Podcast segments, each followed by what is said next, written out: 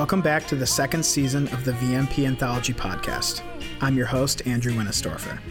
In this, our second episode, Go Mo West, Young Woman, I talk with Susan Whitall about the fourth and fifth albums in our Motown box set Tammy Terrell's Irresistible and Syreeta's Syreeta. In this episode, Susan and I talk about the sad tragedy of Tammy Terrell and dispel rumors around her death.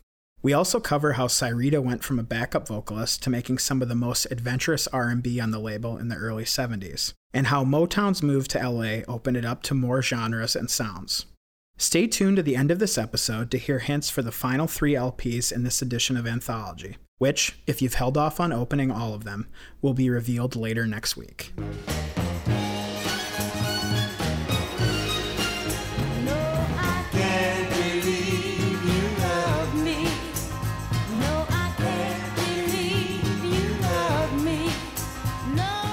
Though she became famous and part of the soul music pantheon thanks to her duets with Marvin Gaye, Tammy Terrell was signed to Motown as a solo act on her 20th birthday in 1965. Even though she was young, she had lived multiple lives in the recording industry by then. First as a 15 year old singing demos for the Shirelles and recording one off singles, then as a member of James Brown's Soul Revue. When her relationship with Brown turned violent, Terrell, who was still going by Tammy Montgomery at the time, quit singing altogether and went to college at the University of Pennsylvania, where she was studying pre med. A call from Philly soul legend Jerry Butler to go on the road singing with him was too hard for her to pass up. So, with the understanding that she'd be able to finish school, Terrell took off on a U.S. tour with Butler. On the Detroit stop, she was seen by Berry Gordy, who signed her more or less on the spot. Gordy had Terrell cut her first single, I Can't Believe You Love Me, shortly thereafter. A last minute decision that Montgomery was too long of a name for a 7 inch single led to Gordy giving Terrell her new stage name, allegedly chosen at random, but more likely chosen after boxer Ernie Terrell, who had just become famous for becoming the heavyweight champion of the world when Muhammad Ali had to drop his title for refusing to fight in the Vietnam War. Terrell's own singles didn't make a huge dent in the charts, but not for lack of trying. In early 1967, Gordy paired Terrell up with Marvin Gaye, who had had a string of hits of duets with Mary Wells and Kim Weston, two talented singers who had left Motown. The first duet Marvin and Tammy cut together was Ain't No Mountain High Enough, a song they recorded separately and which was Frankenstein together in the studio. When the Ashford and Simpson penned song lit up the radio, it would eventually hit number 20 on Billboard. Gordy had Gaye and Terrell head to the studio to record United, a duets LP that would launch multiple hit singles and make both Terrell and Gaye into the stars of late 60s Motown. Gaye would remember later that he didn't appreciate how great Terrell's voice was until they recorded together. Their relationship as artistic partners would impact him in the years to come.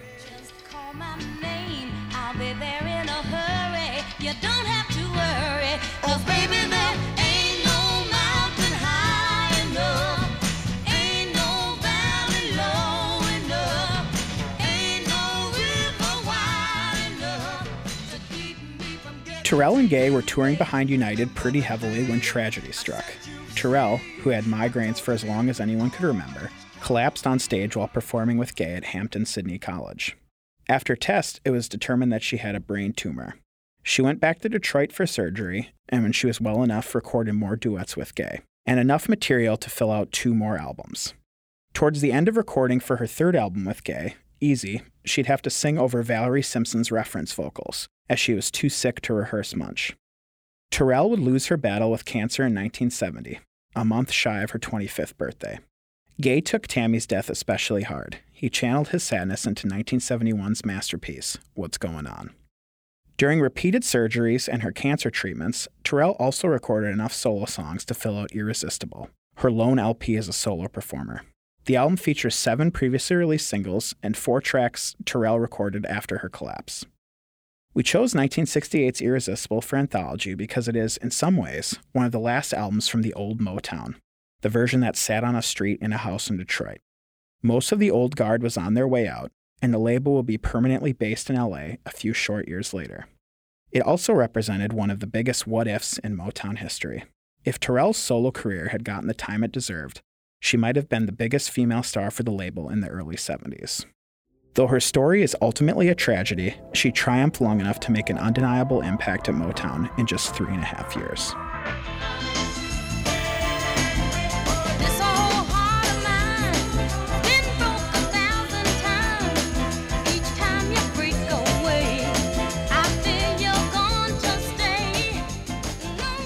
Tammy Terrell is sort of the the biggest what if maybe in the yeah. Motown history that like if she doesn't you know come down with brain cancer what happens because marvin rode the duets with her to being like this artistically independent you know making masterpieces what does tammy do in the early 70s Right. You know, could have gone either way. It's she could have gotten lost in the shuffle. It depends, but um, if someone had really taken in her hand one of the the songwriting teams, she would have been fine. She would have been the next breakout solo star, especially if she hadn't gotten sick when that album. She got sick right before that album really was put together. So if mm-hmm. she was able to promote it, even while doing the Marvin stuff, I mean, by today's standards, nobody has to quit their regular gig and do when they do solo stuff. You know, back then, they thought you had to a little bit more, but it'd be great if she could have done both. Both had done both. But I know, you know, Marvin was into his thing, and his uh, personal life was a, a little bit in disarray, and that was all playing into all this. He did not want to move to L.A. Um, she was.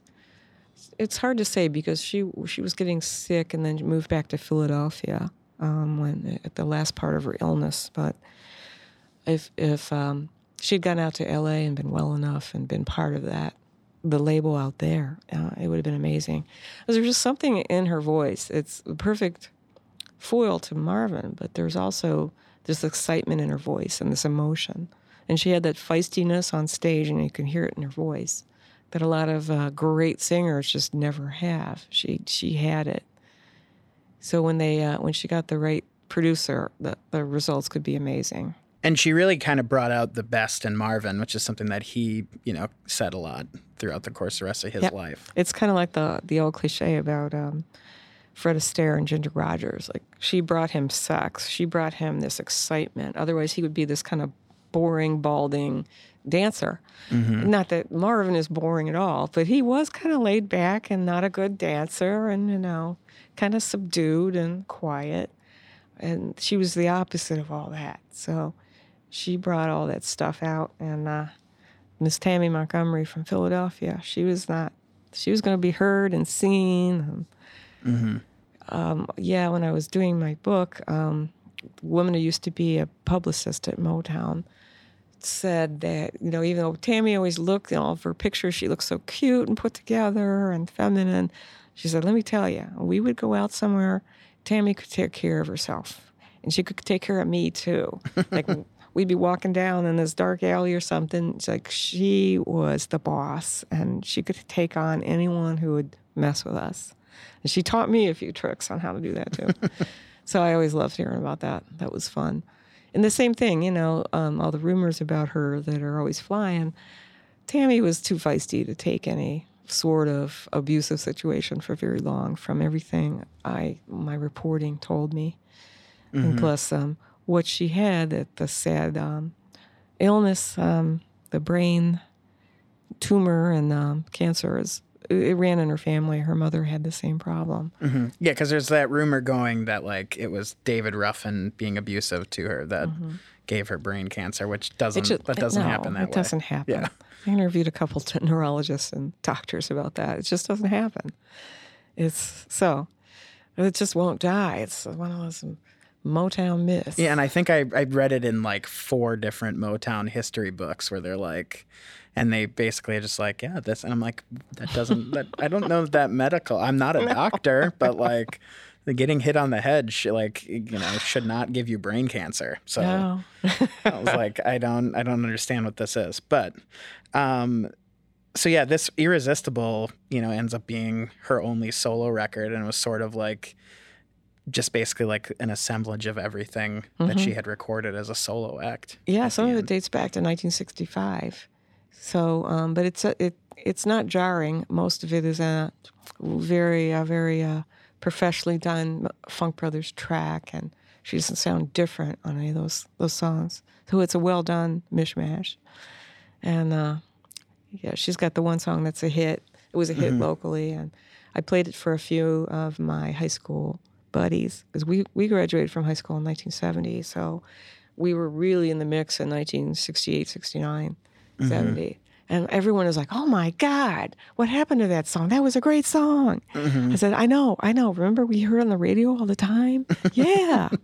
yeah, well, that's Tammy Terrell. And that was like, that was the last, first and only solo album. Mm-hmm.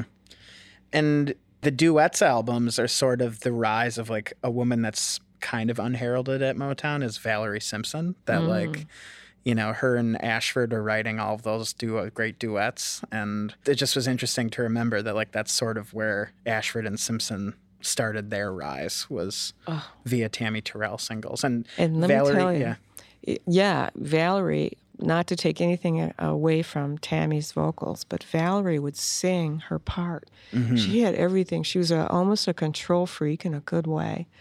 Um, she had the instrumentation down. She w- did not come in with a vague chart and tell the Funk Brothers, you know, fill it in with what you want.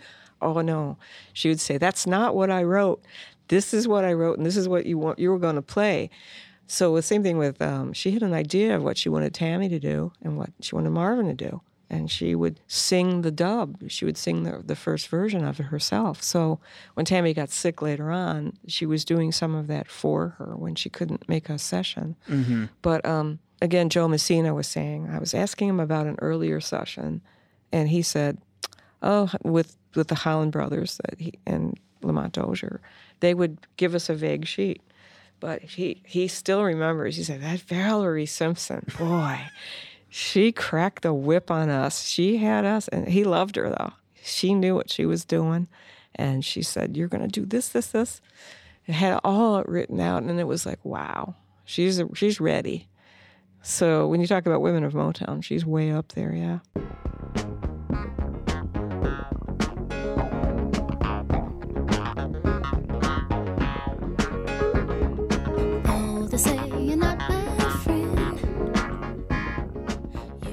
In the late 60s and early 70s, Gordy had the idea of opening a West Coast operation, one that could bring the Motown sensibilities to filmmaking, TV, and Hollywood. This is how the Jackson 5 got a variety show, and how Diana Ross eventually transitioned into acting. Gordy also opened the Mo West label, ostensibly to release R&B records that spoke more to the Cali lifestyle, but which mostly ended up as curios for crate diggers to discover in later years. Gordy shuttered the label in 1973 when he moved the rest of Motown's operations to LA. But Mo West did have one potential huge star on their roster during the two years it existed Syreeta Wright, briefly Stevie Wonder's wife, and more substantially, a close musical collaborator. Wright was born in Philadelphia and came into the Motown orbit via Brian Holland of HDH, who noticed her singing and thought she'd be perfect to sing demos of Supreme songs, which she did for a few years. She sang on the demo of Love Child and other Supreme cuts, and sang backup on Martha and the Vandellas records. She was noticed by Gordy, who shortened her name to Rita Wright and had her record a debut single that didn't go anywhere in 1968. It was around this time that she met Stevie Wonder, then Motown's Wonderkind, who encouraged her to become a songwriter. They'd enter into a romantic relationship and be married the next year, but their songwriting relationship started quicker, yielding It's a Shame, a hit by the Spinners. She sang backup on Signed Sealed Delivered with Stevie, and they both wrote and recorded material for Where I'm Coming From and Talking Book, Stevie's two breakout solo LPs. In 1970, Syreeta was considered as a replacement for Diana Ross and the Supremes, but instead, she remained solo. Around that time, Wright and Wonder divorced after just 18 months, though they continued to work on music together over the next decade. In 1972, the same year Stevie released Talking Book, Wright released her solo debut, Syreeta, which was produced by Wonder shortly after their divorce. The album represents the airy proto disco mood of Mo West to a T, but boasts Wonder co writes on four songs. The most jaw dropping song on the album, however, is a cover of the Beatles' She's Leaving Home, a layered talkbox masterpiece that reimagines it as an offbeat R&B torch song.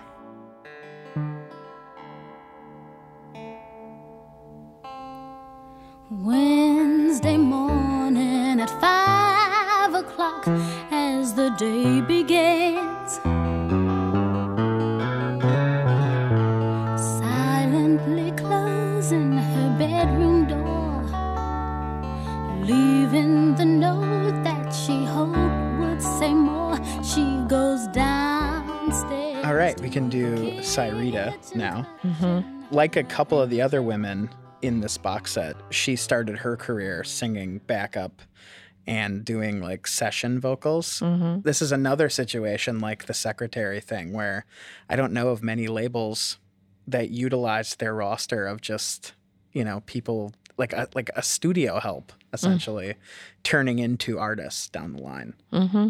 Well, that's that. That's not a bad idea when you think about it, though, because you can really tell who's really got the chops and who can step forward. In the case of Martha, she obviously did, but in the case of Syreeta, um, she was Rita at the time. She and um, Stevie had a friendship at first, and he was encouraging her to write. And that was extremely important, really almost more important than her singing, because um, at that point she was singing backup, but it was she just had such a facility for writing. He could see it, and she wrote several things for him that were just wonderful. So I think that's the the spark, and then they had a personal relationship that blossomed. So it, with his increasing power at Motown, he was able to, okay, she's going to do an album now. Okay, she's going to get to write these songs. Okay, you know, this was right before um, he, he had to take his little hiatus from Motown. Only lasted what three, four months in order for him to say, "Nope, you're going to let me do it my way." That was 1972. One, yeah, and uh, so they were letting him do stuff, just not as quickly as he wanted them to. Right. But Syreeta was one of the few, one of, one of the first, and that was a good one. He obviously has an eye for talent, and uh, he uh, she had this sort of um, very very appropriate to the early '70s. This sort of and and very much en- enmeshed in his sort of worldview too. This sort of phil- philosophical approach to her lyrics, and it was um, like I said, very much in in sympathy with his. And so when she would write for him, it sounded like it was coming from him. And And vice versa And when vice he was writing for her. Yeah. yeah, And I think it's sort of it was sort of like a revelation for me uh, when you know reading about this record that the you know the story of Motown you hear about like Marvin and Stevie are like the reason that that got broken open that like they got to make their own music and then everybody after got to like have you know Rick James got to do his records his way. But she kind of is like left out of that because she was also I mean she does this crazy Beatles cover on here. That, like you can't imagine that being on a Supremes record or a Tammy Terrell record you know that she was given a lot of freedom and took a lot of freedom that I think not many of the artists at Motown got to exercise. right. They were. I think you, it took Berry a while to figure out that this was the way things were going, and that he better just not try to stop it. Just see what see where it was going, and Stevie was the future. I've forgotten to what extent he was acknowledged as such, but I was looking at the old Creem magazine archive last night, and uh, on Stevie in 1972, he just was 1971, 72. It was, you know, Motown was kind of starting to be seen as old hat at that point. But then, boom, he came in with this hybrid of, uh, he was using rock techniques, but black rhythm, black music, and just sort of fusing it and making it this totally new thing. It was, it was making Motown uh, yet again the black avant garde and that was um, Syreeta was in the same time period in this early '70s, and then he went off on that incredible run of his mid '70s albums that is unprecedented. That was so you know Motown is not a lot of labels have two distinct, incredibly creative periods as they did, two or three. Yeah. It was the late '60s with and the early '70s with the Temptations and Norman Whitfield. But then that was sort of calmed down a little bit, and then Stevie comes, boom, out of the box, bringing Syreeta with him and others, you know, because she's on a lot of backing things of his. And Yeah, in she's all era. over Talking Book and yeah. And I think you know this is one of the f- like handful of albums that came out on Mo West. Mm-hmm. And I wonder sort of what what impact the move to California like allowed Berry to kind of, you know, open that up a little bit. Yeah, well, especially with Stevie, because um, I mean, much as he loved the Funk Brothers, he was he was already doing a bunch of recording in other cities in New York and in fact, when I looked at the logs for a lot of these albums, it's like New York or London. He was all over because he was like a one man band half the time. He, did, he didn't need to be locked in with any band. Um, so, yeah, Mo West, he was out there. Um, some of those guys were came from Detroit, but most of them were players out there and people he went into he, he started working with over the years. It was exciting. The future. It's the West. It's like we're in LA now. Mo West. But then he shuttered the label. Yeah. I think I think it was like six or seven LPs ever got right. released on Mo West, and Right. I think two of them were Syreeta records. But Right. um, yeah, it just yeah, and I think you can sort of see like Mo West's impact on some of the later stuff in the 70s because they were it was really like letting in the like f- more funk the more disco-y like airy kind of like dance music r&b Yeah. um, that you know wasn't really present when they were in detroit necessarily that like Right. it's a loosening of the sound kind of Right. And that's the end of episode two. In our next and final episode, we'll talk about albums six, seven, and eight. Album six is by one of the stars of the 20 Feet from Stardom documentary, a backup singer whose solo LPs are hidden gems. Album seven was completely self written and self produced by the performer, which is a rarity for Motown. The final album was written by the artist after a period of writer's block and is maybe her most underrated LP. This season of VMP Anthology is hosted and written by me, Andrew Winistorfer. It's produced by Gabe Harder with assistance from Clay Carnell and Jonah Graber. Remember, listen to more Marvelettes. When I am sad and feeling down, you always comfort me. When I am sad.